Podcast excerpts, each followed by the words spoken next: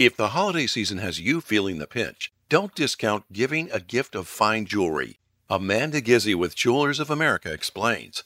Jewelry is sure to be loved today and cherished for years to come. It can also be found in nearly every price range. Diamond essentials are one of the top gifts this year, and if you're on a tight budget, diamond accented pieces still have big gift giving impact. Also, jewelry with colored gemstones or pearls is on trend and has a lot of budget friendly options for anyone on your list. What else should we know? Be sure to shop with a reputable jeweler, like someone who's a member of Jewelers of America. They'll help you find the perfect gift for your loved ones and your budget.